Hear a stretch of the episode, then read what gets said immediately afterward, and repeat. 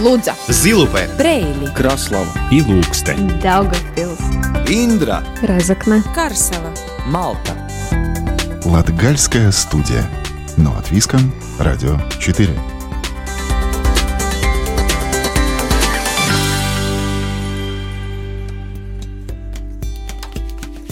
Добрый день, дорогие друзья! В эфире Латвийского радио 4, программа «Латгальская студия». У микрофона Сергей Кузнецов. И в августе мы будем делиться историями крестьян из Латгалии. Наш первый герой – это Анатолий Буторин из Аукштавского края, у которого по латвийским меркам небольшое хозяйство, где он с семьей выращивает коров и сдает молоко. А еще расскажем о Ренарсе Катковском из Резакнинского края, который выращивает злаковые. Музыка из Латгалии и рубрика «Выходные остановки» также будут звучать в сегодняшнем эфире. Латгальская студия. Но от Виском. Радио 4.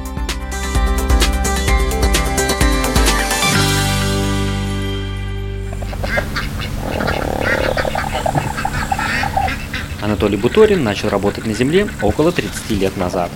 Это была земля в Лаутской волости Ауждавского края, на которой пахал еще прапрадед.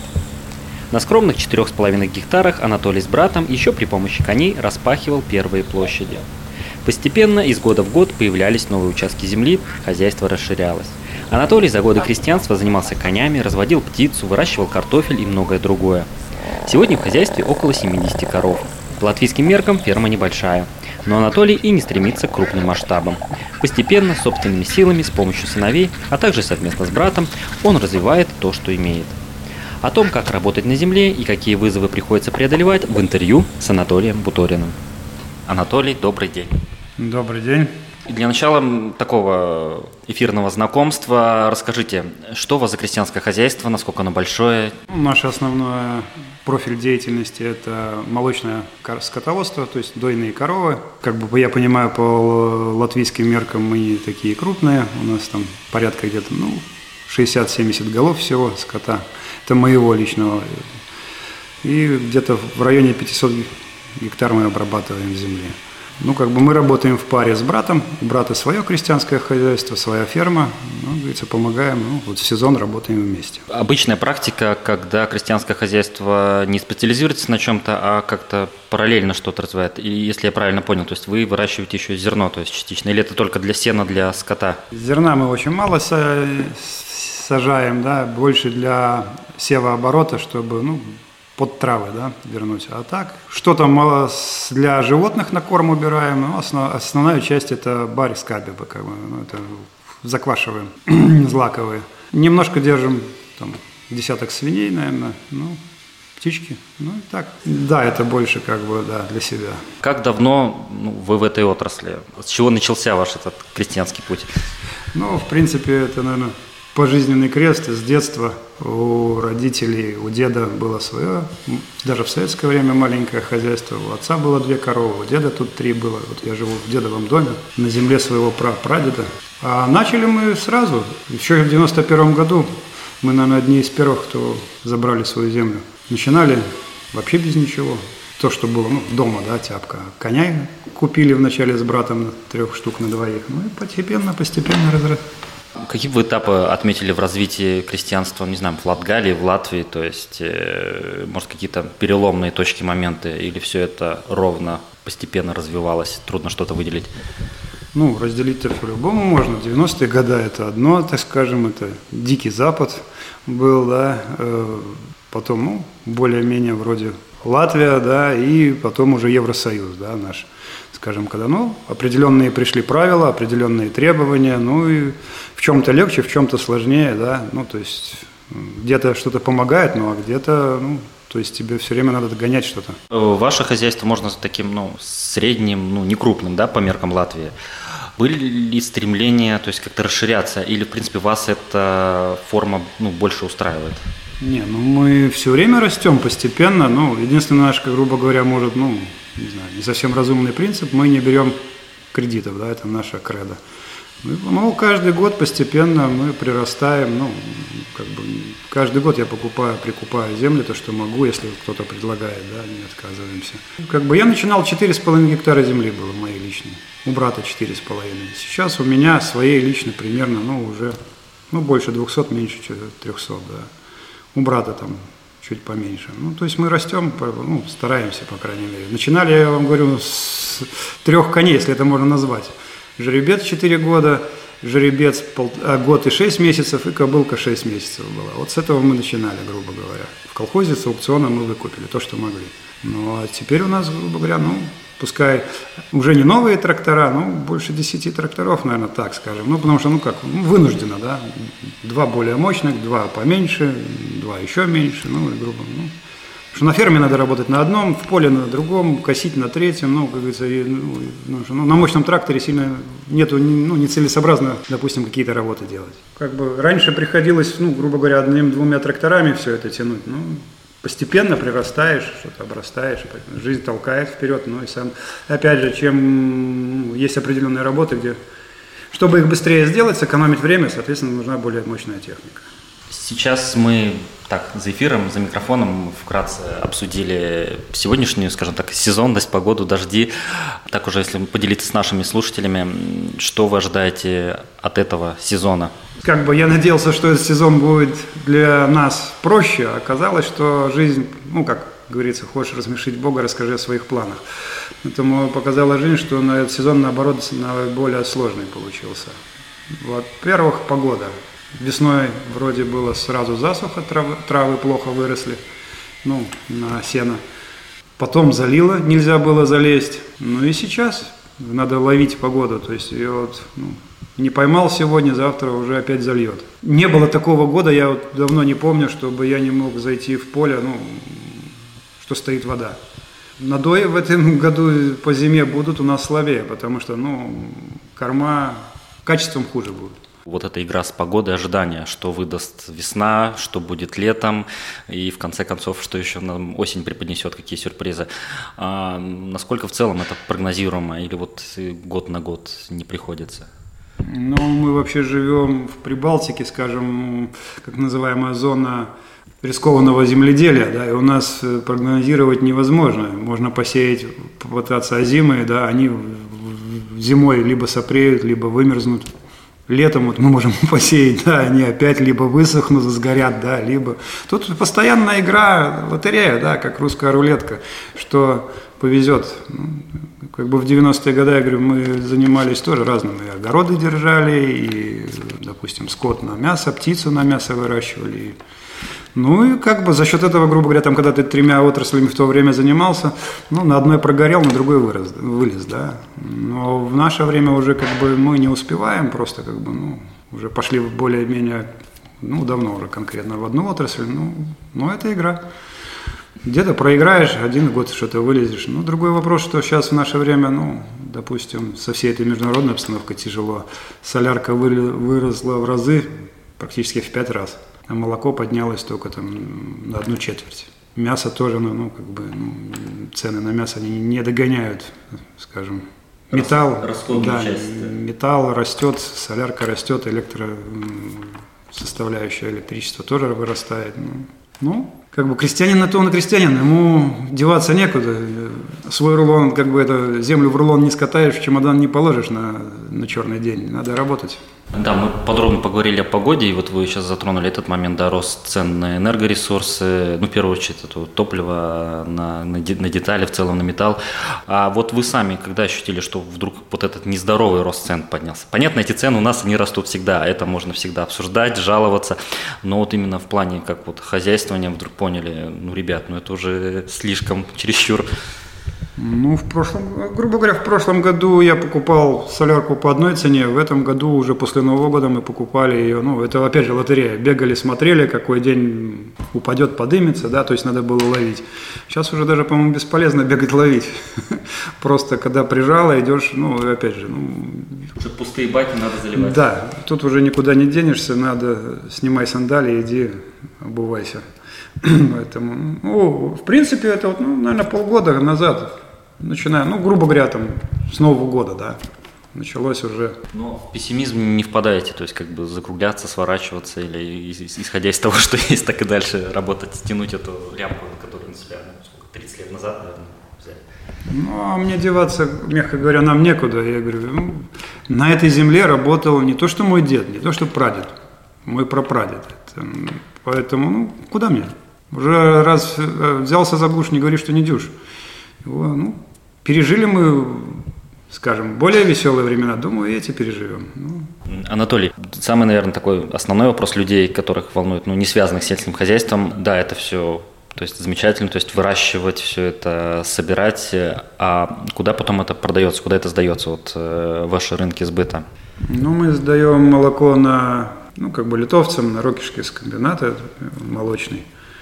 Приходит молоковоз, забирает, уходит, да. Ну, уже как бы с мясной, скажем, со скотом. То есть ну, основной скот мы сдаем тот, который, ну, отбраковка уже, коровы, которые ну, непригодны к дойке, так скажем. Ну, это, опять же, все зависит от...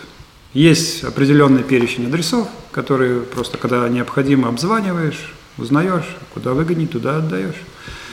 Ну, либо они, периодически они сами теперь уже интересуются. Раньше было, ну, сложнее. Ты искал, а потом сейчас уже Ну, сами. уже сами ищут, да, интересуются. То есть плюс-минус у вас какой-то список вот этих э, точек сбыта? Ну, конечно, за эти годы, опять же скажем, ну, все, у нас очень маленькая страна, да, мы все, кто чем-то занимается, друг друга знаем. То есть у кого я закупаю там, ну, запчасти, металл, они прекрасно меня знают, я прекрасно их знаю. Да, ну, те, кто были непорядочные люди, их уже нету. Ну, потому что, ну как, при нашем объеме, при нашей маленькой стране долго обманывать не, невозможно. То есть здесь вот этот э, институт репутации, он важен, да? Очень важен. То есть, ну, я как бы люблю приводить пример. В свое время я был маленьким еще ребенком, ну, там лет 10 советское время, замечу вам, да. Я с дедушкой шел по городу, зашли в магазин купить хлеба. Он купил, у него там не хватало несколько центов, ну, в то время копеек, да. И женщина-продавщица ему говорит, дядя Федя, идите, вы принесете, я вас знаю. Мы вышли, я его деда спрашиваю, ты ее знаешь? Он говорит, нет, не знаю.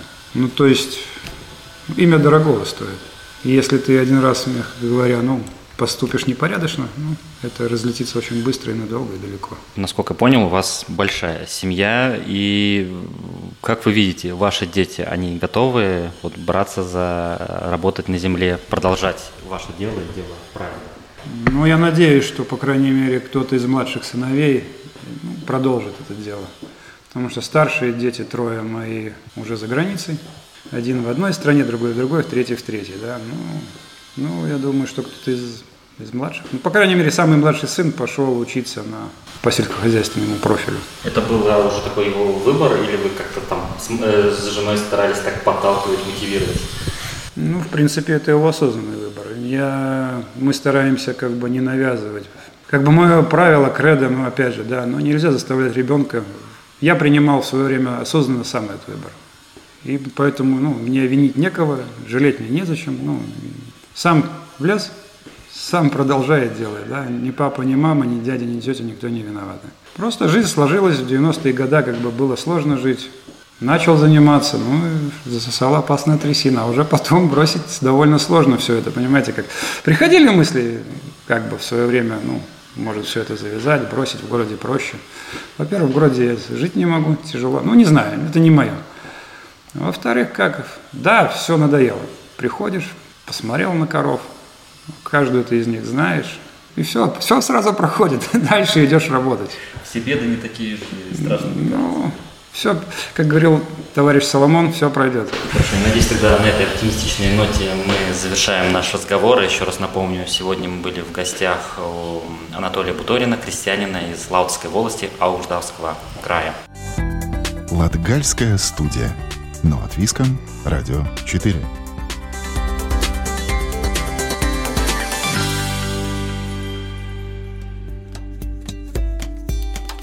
Компания Ранпо, которой руководит молодой 24-летний хозяин Ренар Скотковский, находится в Каунасской волости Резакненского края. О том, как работает и развивается хозяйство, занимающееся в основном выращиванием злаковых, в сюжете Ивиты Чиганы. На селе к уборке урожая готовятся все хозяйства. Одно из них – Сия Ранпо, что находится в Каунасской волости Резакненского края – о том, как работает и развивается хозяйство, занимающееся в основном выращиванием зерновых, беседую с хозяином Ренасом Катковским. Ренарс признает, что Восточная Латгалия – это красивейший край с довольно сложным рельефом, и поэтому, обрабатывая землю и выращивая те же зерновые, здесь нужно приложить больше усилий и финансов. Сейчас наступает время уборки урожая. Мы сейчас едем в населенный пункт Пелики, который находится в Каунатской волости. Э, там у нас находится э, большая часть полей. В этом году мы посеяли озимую пшеницу, озимый рапс и яровый ячмень. Также еще немножко гречку посеяли. В воскресенье начали, там первые 6 гектар смолотили э, пшеницы. Хотели понять, какое качество, комбайн настроить, чтобы э, после дождя уже, когда подсохнет все, можно было бы в полную мощность работать. Хозяйство Ранпо по размерам является средним хозяйством. Здесь обрабатываются почти 600 гектаров земли. Ренарс, проверяя уже ставшими золотистыми колосья, признает, еще пару дней и уборка может начинаться. Что, что, что на этом поле? Озимая пшеница. Сорт ада. А что вы сейчас делаете? Вот э, смотрю, насколько готовое зерно. Видите, оно уже больше не разбухшее, оно ну, сухое, э, да? да, сжалось уже сухое. Как бы надо подождать какой денек-два, чтобы влагу скинуло, и, и тогда уже э, начнем молотить заново. Каунацкая волость находится на территории национального парка Разно. Рядом красивейшее озеро Разно, населенное разными птицами. Но для крестьян это не всегда в радость. Бывает, гуси съедают э, бобовые, а весной гуси также озимую пшеницу едят, выплачивают компенсацию за то, что попортили посевы. Э, в других э, регионах можно их э, отстреливать, но в территории парка нет, это запрещено. Как и везде на селе, так и в Каунате, с каждым годом все труднее становится найти работников, которые не только хотели, но и могли бы работать в хозяйстве. Ведь техника новая, и чтобы справиться с ней, нужны ответственные люди. Постоянные работники у меня на данный момент э, три, как бы на сезон приглашаем еще ну, в сезон человек 8 примерно работает. С каждым годом уменьшается и рынок земли, пока Ренарс под пахотные земли закупает и разрабатывает разные заросли. Да, хотели бы расширяться, но земли сколько есть, столько есть. И в основном э, расширение происходит за счет, э, ну, вырубаем э, кусты, деревья, корчуем пни. И вот других вариантов расширяться, к сожалению, нету. С гордостью молодой хозяин показывает в прошлом году сданную в эксплуатацию сушилку для зерна. Во-первых, в этом году э, очень увеличилась цена в приемных пунктах э, за сушку и за очистку зерна. В этом году мы чувствуем выгоду от сушилки э, больше, потому что э, экономим на сушке. Плюс еще э, мы можем э, начинать раньше убирать, э, потому что можем себе позволить э, сушить зерно с высшим процентом влаги, чем мы бы это делали, если брали бы услугу. И тогда еще, еще один плюс – это логистика. Она намного проще. У нас сейчас весь урожай два человека увозят. Один человек на перегрузочном прицепе, второй человек на машине, на самосвале. Хранить мы можем около 1400 тонн, а сушить э, примерно 20 тонн в час, если влага не слишком большая. Ренарс признает, что сейчас, конечно, на селе можно работать и на старой технике, но это значит, что нужно будет задействовать и больше рабочих, и тратить больше средств. Об экономии уже в таком случае трудно говорить. Э, техника должна быть э, производительной, мощной, и она должна быть точной. Почему производительной? Потому что в наши времена э, людей в селе становится меньше и меньше, и одному человеку надо за день делать э, больше, чтобы успеть э, все вовремя. Ну и также насчет точности. Э, новая техника, она э, работает с GPS. Там, например, внесение удобрения происходит э, с GPS.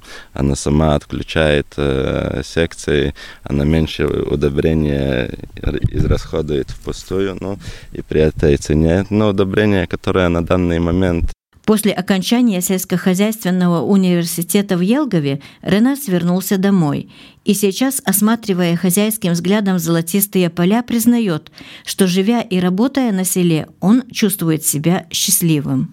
Мне 24 года.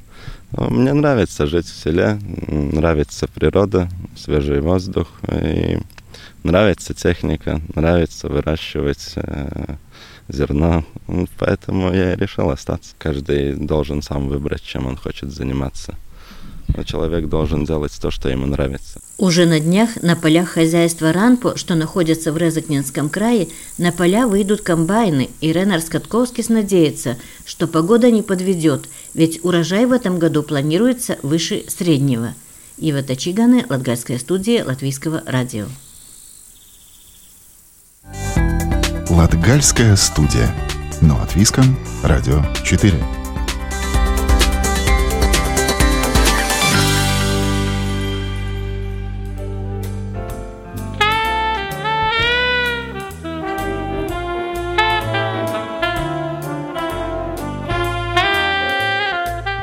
В рубрике «Выходные остановки» Даугавпилс приглашает на фестиваль «Музыкальный август». Каждый четверг на протяжении месяца будут проходить концерты, рассказывает один из организаторов фестиваля Янис Буткевич. Уже на протяжении 10 лет наша традиция не меняется. В августе каждый четверг проходит по два концерта как в парке, так и в концертном зале, а также во Дворце культуры.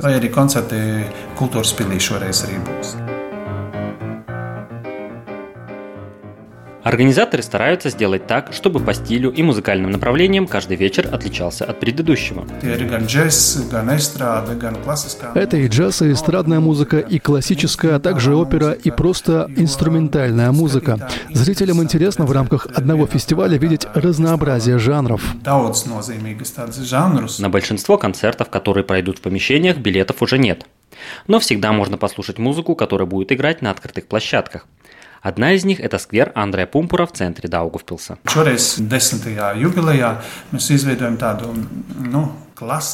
Конечно, будут и элементы шансона с одесским колоритом на одном из концертов. piegaršu vienā koncertā.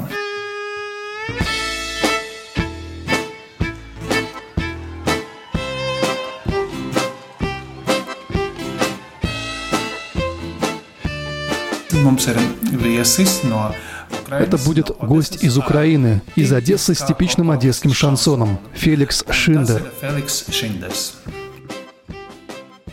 Заключительный августовский вечер прозвучат оперные арии из таких постановок, как «Мадам Баттерфляй», «Тоска», «Кармен», «Дон Карло» и многие другие.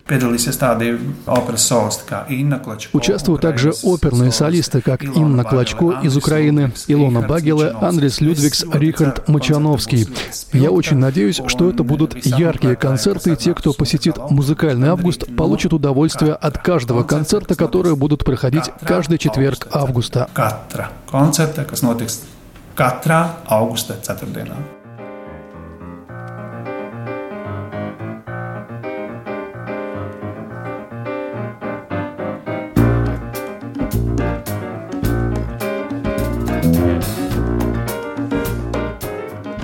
Подробнее об артистах, местах и времени выступления вы можете познакомиться с программой фестиваля на сайте Даугавпилского Дома Единства.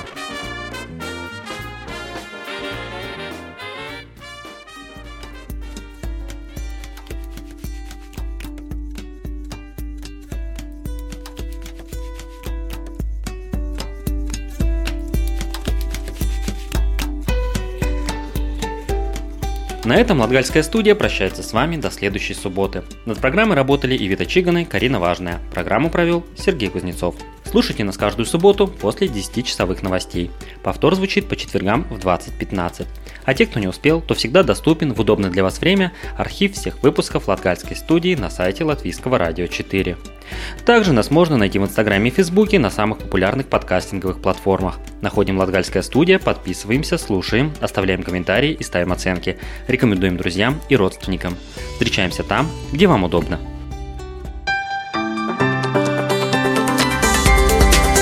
Лудза, Zilupē, Preili, Kraslava, Ilūkste, Daugavpils, Indra, Разокна, Карсела. Malta. Латгальская студия. Но от Виском, Радио 4.